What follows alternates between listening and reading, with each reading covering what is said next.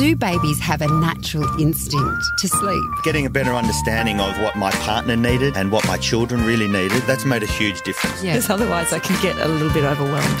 yeah, I think lots of parents can relate to yeah. that. You're listening to Kinderling Conversation with Shevonne Hunt. Have you ever had a toddler who fights their day nap? There's nothing quite like trying to convince a feisty little human that they need to sleep when they think they don't. Dr. Laura Jana is a paediatrician and author of The Toddler Brain Nurture the Skills Today That Will Shape Your Child's Tomorrow. I'd like to know how much sleep toddlers need and what we can do when they resist getting the right amount. Hi, Laura, how are you? I'm good, thanks. How are you? Good, thank you. Now, my children are a little bit older than toddlers. But when they were around two, that day nap, I remember spending about half an hour trying to get my daughter to have her day sleep when she was two and so so tired and i remember coming out my hair was everywhere i was yes. at my parents place and i was so frustrated and angry and my dad just looked at me and he said, What's wrong? I went, She won't go to sleep.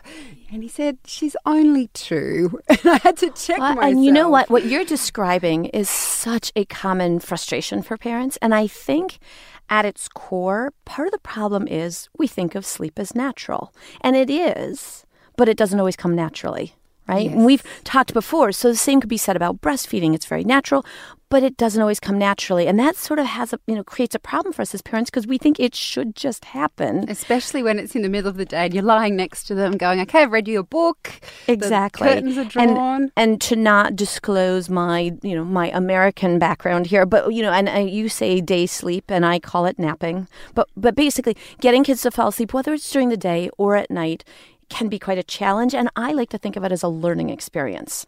And I think it's a simple thing to say, but that shift in mindset of how you approach it as a parent takes some of the frustration out, right? Because if you're trying to teach your child the alphabet and they don't quite get the LMNOP part and they mumble it, you think of ways to reinforce it, to practice it, to demonstrate it. And if you think of sleep that way, it's a learning experience. It doesn't always come naturally. What can you do to create the right environment? How do you become consistent and let the child practice? That helps. Your hair may still be all over, and you, still, you still may be very tired at the end of several days. Um, so that's where I like to start out. The other thing, as you mentioned, so I wrote the book, The Toddler Brain. And in it, I was looking at skills and abilities. And quite honestly, the skill I couldn't figure out how to include in that book's framework was sleep.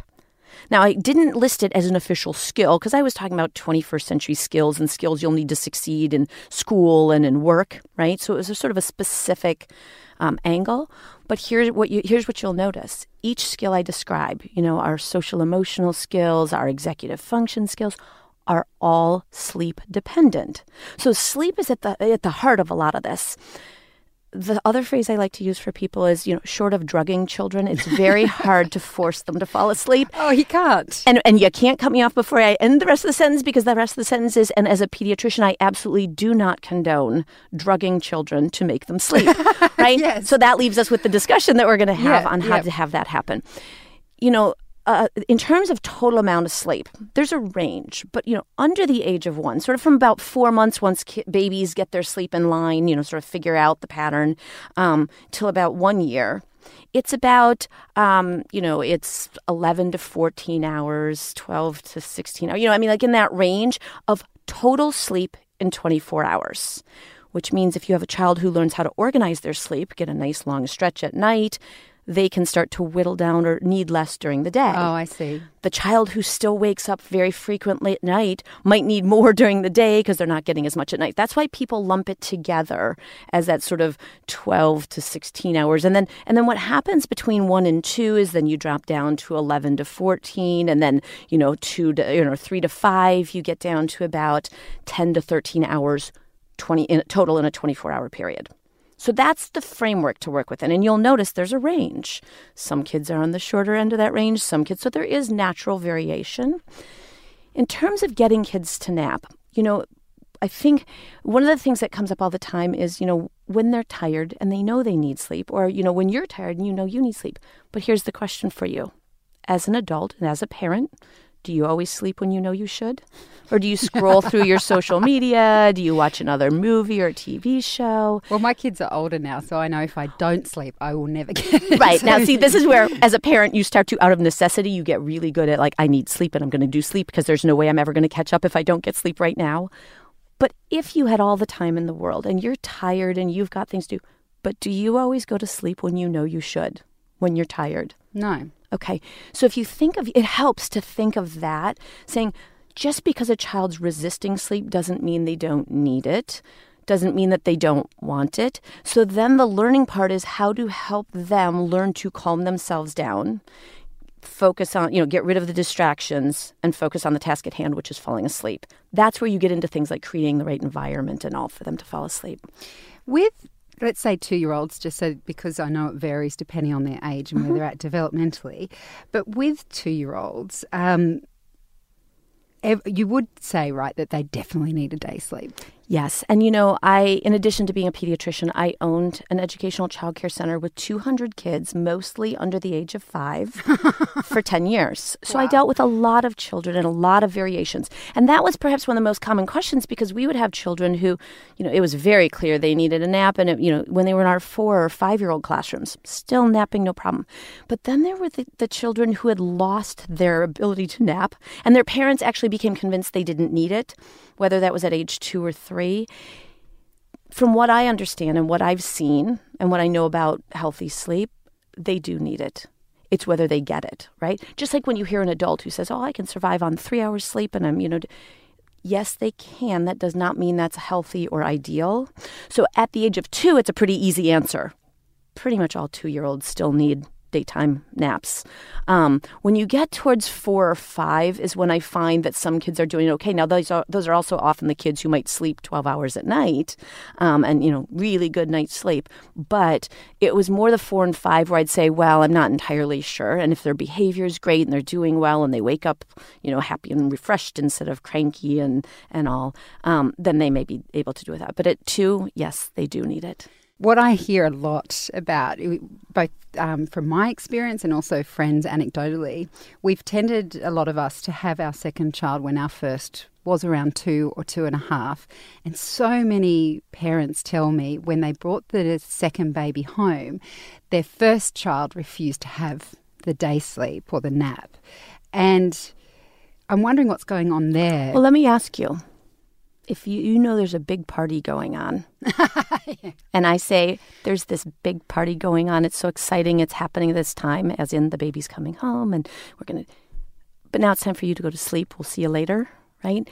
If you think about it, I mean, two year olds are at this stage, right? And this is where I talk about the skills, but I mean, curiosity, wanting to engage with the world, figure out how it works, new sense of independence why would they possibly and but they don't have all their executive function skills like thinking through their actions impulse control. So to say you know disregard your impulses your impulses to go touch do things be involved. If they you know you're doing something i want to come do it with you um, and to think through your actions right? Both being core aspects of executive function skills. That would be the if i don't sleep now i'm going to be really tired tomorrow morning and things Two year olds don't have those skills. Those executive function skills develop very rapidly between age three and five. And I always ha- add on for those parents with older children, don't fully develop until the 20s, right? so that gets us through to a different conversation about the teen years, okay? But if that's the case, a lot of times it's things are new. There's a lot, so children like routine, they like predictability because then they can explore in a safe environment they know something's going on and it's always involved them and now it doesn't. There's a new baby. And so there's a lot of reasons why they it, it's a sleep disturbance right? I mean it's their their their worldview just shifted. Um, they may not be the only center of attention anymore. Um, and they certainly have a sense that there's something going on and they want to be part of the party as opposed to it's time for you to go to sleep while we have a party You're listening to Kinderling Conversation. I'm speaking with Dr. Laura Jana. She's a paediatrician, educator, and author of The Toddler Brain Nurture the Skills Today That Will Shape Your Child's Tomorrow.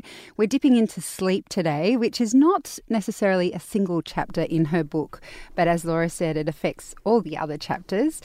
Um, so, when you're talking about those all those executive functioning skills, all the skills that you talk about in your book, needing sleep and how much sleep toddlers need to get, what's happening in their brain at that age when they're sleeping? So I'm so glad you asked the question because you know, for a long time we just thought, oh, sleep's a good thing, right? And we know that personally because we know what it feels like to not get a good night's sleep. That's the first thing for parents to remember, by the way. If you don't feel good when you don't get enough sleep, your child is, there's no way they feel good either, right? They don't have to be really verbal and explain that to you. But there's no reason to think that young children are just fine without getting sleep. So the goal is let's all figure out how to get a good night's sleep. But the other part, and this is where I've learned to, to explain, it used to be that we treated sleep as if it was just the absence of being awake, right? Which means it's like just this big black hole of you're not awake, you're not doing things, you're not productive. What we know, and you know, my background is actually cellular molecular biology and neuroscience, right? So what what gets me very excited, and, and in part just because it makes it seem more tangible and real to people, we always knew sleep was important, but now we can start to study things like, for example, new memories being processed in the brain, the brain making connections, and, and people actually even study like connecting of neurons sort at, at that level of what happens during sleep. We also get down to the level of the genes and what happens and that's you know people describe it as sort of the picking up the waste you know the trash collection of molecules in the brain and, byproducts and things that all happen during sleep so i won't bore people, right? I mean, if somebody is sleep deprived, I'm about, that would if I kept talking, I'm going to put them to sleep, talking about the capping of telomeres and methylation, you know. But the point being, a whole lot goes on during sleep that we know is really important for cognition, for health, for you know being able to do all the things that we want to be able to do when we're awake. It's just as important. We've just always focused on when we're awake is when we're productive and when we're asleep it's just a blank slate and that is absolutely the wrong way to look at sleep. I love all the science behind why children need sleep and also understanding a good period of time that they need at different ages. But I know that if I was a parent lis- listening at home, the thing I'd be saying is, okay, but how do I do it? You well, you could read them a book on the methylation of telomeres during sleep. No, I'm just kidding. Puts, puts everybody to sleep except those of us who are really interested. No, so to the practical side. All right. So if you think about what we talked about, it's typical. I mean, I'm not telling parents anything they don't know about toddlers. They're usually pretty busy. They really want to be involved in things. They're easily distracted. They don't have impulse control and the focus and attention that we see developing in those first five years, not really developed, right? Short attention spans. So, how could you create an environment? Where it would be more less distracting, more conducive, and something that toddlers like to do. I am, and we've talked about this before on, on past occasions, I'm a huge early literacy advocate. Books for babies, books for toddlers, book, books for high school, you know, I mean, all the way through. But think about what sitting and reading books does with young children. Hopefully it's a relative it can be a relatively quiet and calm activity right it's undivided attention and lots of times that's what toddlers want when you bring in like new siblings into the discussion um, it's really hard to multitask and read a book to a toddler at the same time yes. so it sort of forces parents those of us who sometimes now when my kids were young i've now got a 21 20 and 18 year olds as wow. of last week um, but when they were young, I didn't have the temptation of cell phones, right? Like we didn't have all the smartphones and everything else. But now it's hard to read and do that. So again, you create this environment, make it nice and calm, make it a, a routine, all right, and undivided attention and pick the stories. And what I often did, and this was both at home and also in the childcare setting, for 10 years worth of, you know, a whole lot of two year olds coming through who have often, a lot of them had never mastered the art of falling asleep, much less at a different location, right, away from home. Um, I said, and then you can let them go to sleep with books right? You don't have to take it away. You don't have to say, you can play with this for a little while, but now I'm going to abruptly take it away from you and now it's time to sleep. So I even taught my teachers, I said, yes, they need to take a nap, but this is quiet time. What they're learning is to not distract other people. Again, based on this premise, you can't force them to fall asleep. Just because you say it's nap time doesn't mean they're going to fall asleep. But if you give them some books, right, and they can lay there and you say, you get to, fine, you decide. Now, I have always used the story that, okay, as an adult, what puts me to sleep. If i'm really tired if i try to read i am asleep in 30 seconds. Like it's always when you have to read something and you're trying to get it done. So i said listen what's the best thing when you're really tired is you say i'm not tired. I'm going to read and then you fall asleep because you're tired right? And then leave it to one of my three children to be like the anomaly to that, where I had my middle, my first son could read until five in the morning when he was like six years old, seven years old. And I was like, okay, so much for that. Every now and then there is the child who's going to prove you wrong on anything that I say. Um, but this idea of worse things could happen than having a child stay up le- reading a book. But that's very rare. Usually, just like adults, they fall asleep. If it's quiet, conducive environment, they're not fighting battles, they're not all worked up and defiant, right? They, they learn to fall asleep. Laura, I have to stop there because otherwise we'll talk all day about sleep. Thank you so much for coming in. Oh, my pleasure. Thank you. That's Dr. Laura Jana. She's the author of The Toddler Brain Nurture the Skills Today That Will Shape Your Child's Tomorrow.